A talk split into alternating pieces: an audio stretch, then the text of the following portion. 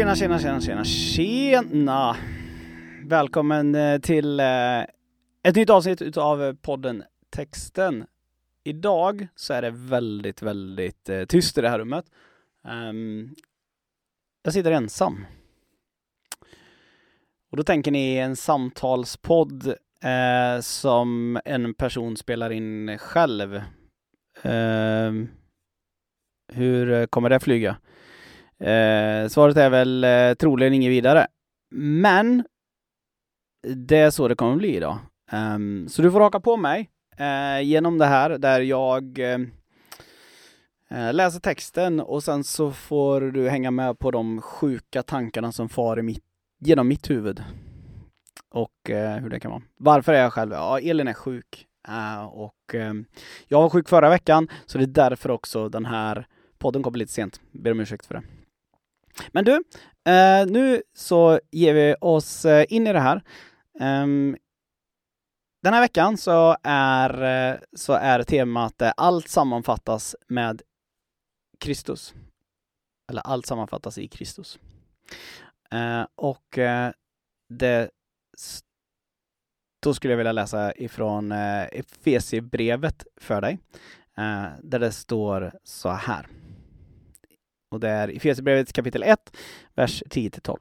Den plan som skulle genomföras när tiden var fullbordad, att Kristus sammanfatta allt i himlen och på jorden. I honom har vi också fått vårt arv, förutbestämda till det av honom som utför allt efter sin vilja och sitt beslut. För att vi som har vårt hopp i Kristus ska prisa hans härlighet och ära. Dessutom skulle jag vilja läsa ifrån Johannes evangeliet också för dig, ifrån första kapitlet och verserna fjorton till arton. Och ordet blev kött och bodde ibland oss, och vi såg hans härlighet, en härlighet som den enfödde har av fadern. Och han var full av nåd och sanning. Johannes vittnar om honom och ropar: det var om honom jag sa det. Han som kommer efter mig är före mig, eftersom han var före mig. Av hans fullhet har vi alla fått nåd och åternåd, ty lagen gavs genom Mose. Nåden och sanningen kom genom Jesus Kristus, som själv är Gud och är hos Fadern, har gjort honom känd.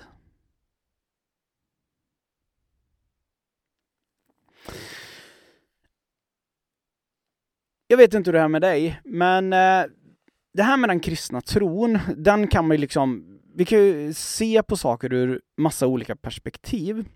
Och för ett par veckor sedan så en människa som bara sa en kort mening som jag har tänkt mycket på. Och det var meningen: jag är uppvuxen i ett kristet sammanhang och så, men det har inte handlat så mycket om Jesus. Gud är den som jag har hört om. Och det där har jag tänkt mycket på efteråt. För någonstans så eh, skulle jag ju kunna säga så här: jag är inte uppvuxen i, i, i liksom det man kallar ett traditionellt ett kristet hem. Men när jag kom med i kyrkan så skulle jag säga att det handlade väldigt lite om Gud. Det handlade snarare om just den Jesus Kristus. Um, För mig så skulle jag säga att när jag talar om Gud, när jag ber, det jag graviterar emot liksom, eller det jag tänker på, det jag ser framför mig, det är Jesus. Um, jag skulle säga när um, jag fick en fråga för några veckor sedan också. Jag jobbade ju, jobbade ju delvis på en gymnasieskola, och då var det en elev som frågade mig: hur tror du Gud ser ut? Um, Och då visade jag en bild, en liksom målad bild på Jesus. Um, men det var också en sån här bild som, um, um, ja men liksom, det var en sida som visade jättemånga olika bilder på Jesus, hur man har målat honom i olika kulturer. Um, men så tänker jag mig, för att för mig så ligger det så nära. När jag tänker Gud, då tänker jag Jesus. För mig så, så är det liksom på något vis um, Jesus som är kärnan kring hela, hela min tro. Oj, vad, vad liksom revolutionerande kanske du tänker det, men för mig så blir det liksom att tala om Gud, ja men det gör jag ju, men Gud det blir rätt så luddigt och, och liksom um, och det skulle kunna handla om lite olika. Det liksom den naturliga frågan på det blir ju vilken Gud. Uh, men när vi talar om att jag tänker att Gud, Jesus är gudomlig, um, så blir det inte så många frågor. Uh, det blir mer det, något tydligt utspecificerat. På något vis som att jag känner Gud vid namn. Och med den saken sagt så um, så känner jag ju på ett sätt också Gud vid namn. Uh, i, i form av Yahweh, som han säger att han heter i Gamla testamentet. Men, men ändå, Jesus har alltid varit rätt så centralt för mig. När, när Paulus skriver det här brevet till Efesos, till församlingen i Efesos, så, så talar han om att Kristus och att Jesus kom då till jorden och, och, och liksom både levde, dog och uppstod, att det var som en del i en plan. Um, och det här tror jag är en viktig poäng som vi ibland som kristna tror jag kan trilla runt, att det är på något vis som att man talar ibland, och speciellt utifrån äh, återigen alfakursen då, äh, äh, så talar man ibland om äh, vem är Kristus, och så pratar man väldigt mycket om den historiska Jesus, den där Jesus som verkligen gick på jorden, och när det kommer till liksom och utöver den historiska Jesus så, så talar om liksom vad han lärde, eh, hur han levde, liksom, de under han gjorde och så vidare. Och det är den ena delen av det. Eh, men jag tänker också att eh, när vi talar om Kristus så, så är det ju också det som faktiskt Jesus gjorde på, på Golgata kors, men också hans uppståndelse. För det förändrar ju egentligen allting. Eh, och där var det ju en plan som skulle genomföras när tiden var fullbordad. Precis som Paulus då skriver i, till församlingen i Efesos. Um, och planen var då att Kristus skulle sammanfatta allt i himmel och på jord. Vad menar man med sammanfatta där egentligen? Alltså, det är verkligen en sak som jag har funderat på. Liksom. Vad, vad innebär det? Eh, och då gör man ju som man eh, alltid gör. Ni har lärt er vid det här laget. Man går in på svenska punkt se, eh, utav Sveriges äldsta hemsidor faktiskt, som eh, Svenska Akademin har. Och där så kommer man åt ordböckerna. Och söker man då på sammanfatta, eh, då får man lära sig att, eh, att sammanfatta är, är liksom ett ord som det liksom kopplar ihop liksom, alltså, eller drar samman, eller man hittar andemeningen. Okej, kanske inte hjälpte mig jättemycket. Um, jag gjorde bara en snabb googling och då kommer man till en sida som ofta kommer högt upp, är synonymer punkt se. Uh, också en spännande sida. Uh, och här tyckte jag att jag fick lite mer hjälp för att förstå ordet sammanfatta lite bättre. Där... Um, Där, man kan, där det står så här, det här är alternativen på sammanfatta. Förkorta. Det kanske inte är så bra. Det stämmer vi kanske inte in här. Koncentrera. Mm. Referera. Ja. Summerar.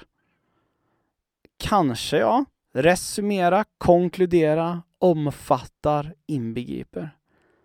Alltså om vi tänker någon av de där orden och så lägger vi det på Efes, det här brevtexten. Att den plan som skulle genomföras när tiden var fullbordad, att Kristus skulle inbegripa allt i himmel och på jorden. Att Kristus skulle omfatta allt i himmel och på jorden. Att Jesus Kristus skulle summera allt i himmel och på jord. Alltså... Det som Paulus i grunden säger, det är ju samma liksom tanke som att i Kristus ska allt, jag menar allt ska bli, vara ett i Kristus och bli ett i Kristus. Jag tänker att det är en astronomisk tanke. En otroligt stor tanke att Kristus skulle liksom inlämna allt, omfamna allt, det som är både himmel och jord och alla vi som är en del av det. Um. Ja, det är stora tankar. Tänk på den en stund gärna. Men eh, vi fortsätter där. I honom har vi också fått vårt arv, förutbestämda till det av honom som utför allt efter sin vilja och sitt beslut. För att vi som har vårt hopp i Kristus ska prisa hans härlighet och ära. Det här är ju en vers som har skapat mycket stök. Um, just för det här förutbestämda. Um, Innebär det att det är förutbestämt vilka som ska bli räddade eller inte? Jag kommer inte ge mig in i den diskussionen just nu. Men en sak är säker i alla fall. Det är att vi ärver någonting av Kristus. Oavsett om det är förutbestämda, om det är alla, om det är de som väljer och så vidare. Jag går inte in på det just nu. Men du och jag, vi har ett arv. Vi har fått en del av Kristus. För det är det som arv är. Man får sin del av någonting. Och vi har fått även vårt arv från honom. Vi har alltså fått en del av Kristus.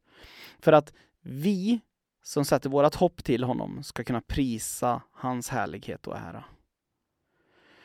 Alltså, med andra ord, den slutgiltiga planen som finns är alltså att Kristus ska omfamna allt, innefatta allt. Dig och mig med alla våra, allt det som vi brottas, kämpar med. Men eh, en viktig påminnelse också, det är att vi också har fått vårt arv. Vi har fått en del av Kristus. Vi har liksom um, vi har fått bli en del av honom, i honom, genom honom. För att vi ska kunna prisa hans härlighet och ära.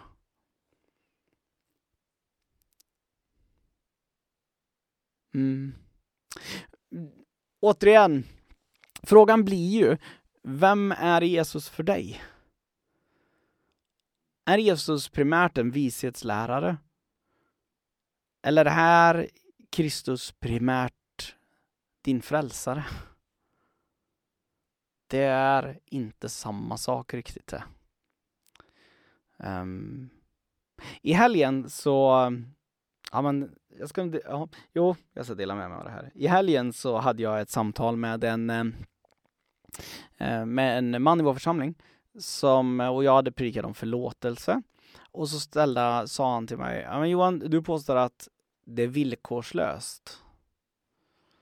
Uh, men hur förhåller du dig till ordet då att de som inte förlåter varandra kommer inte fadern att se till. Det är från Bergspredikan. Och så råkar jag säga en sak som liksom slank ur mig. För jag hade ju predikat liksom utifrån Paulus text. Jag hade predikat utifrån Efesierbrevet. Um, och så råkade jag plötsligt då säga till den här mannen, vet du vad?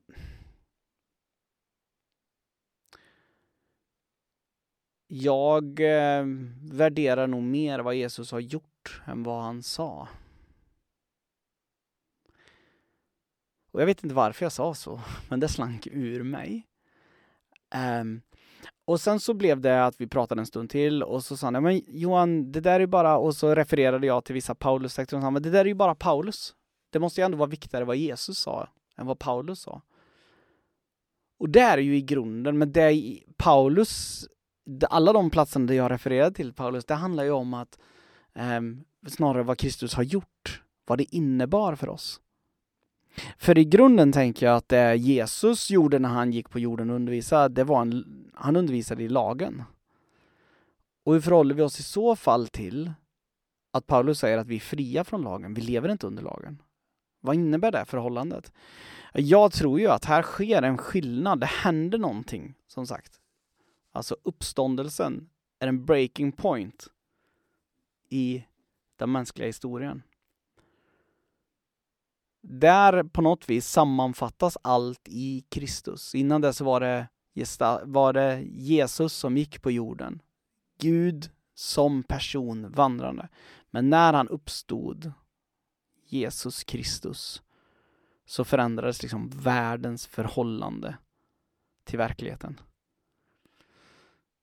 Um, vi inkluderades på ett helt nytt sätt. Det blev en, det blev en ny spelplan. Liksom. Uh, det berättas ju om att förlåten brast i templet.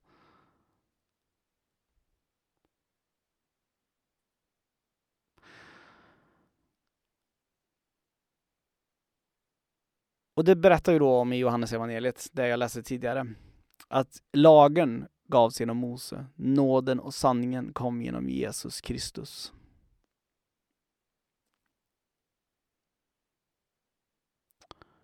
Och vi har lärt känna Gud genom att se Jesus. Det är metafysiskt så stort där. Jag kan säga att Elin, jag saknar dig. Det, hade, det blir inte liksom riktigt lika spänstigt utan dig. Men jag funderar på liksom så här, om man skulle predika helgen, vilket jag ju ska då, om inte... Om inte Elin, du blir supersugen, eh, så, eh, så är det jag som predikar helgen. Vad ska, vad ska jag säga då?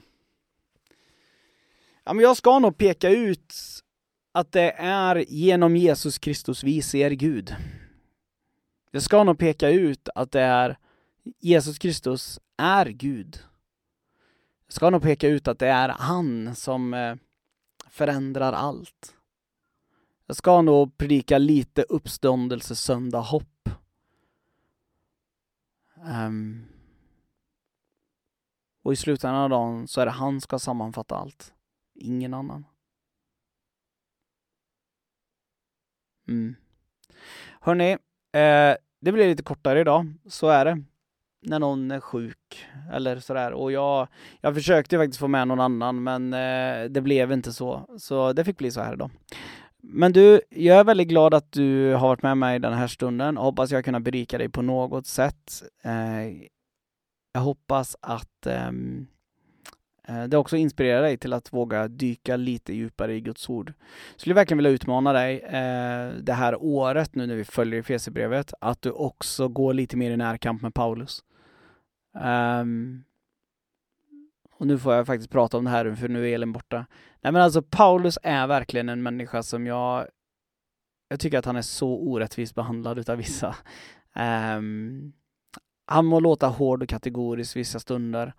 Um, men uh, om man också förstår mycket av det han försöker säga, så är det, finns det så mycket tröst, så mycket hopp. Um, Och ärligt talat så är det min fasta övertygelse. Utan, utan den aposteln, utan Paulus, då skulle varken du eller jag tillhöra någon kyrka idag. Jag är övertygad om att Paulus har varit helt avgörande där. Jag tackar Gud för Paulus. Inte varje dag, men rätt ofta. Hörru du, eh, Gud välsigne din vecka. Hoppas eh, den blir fantastisk. Hej då!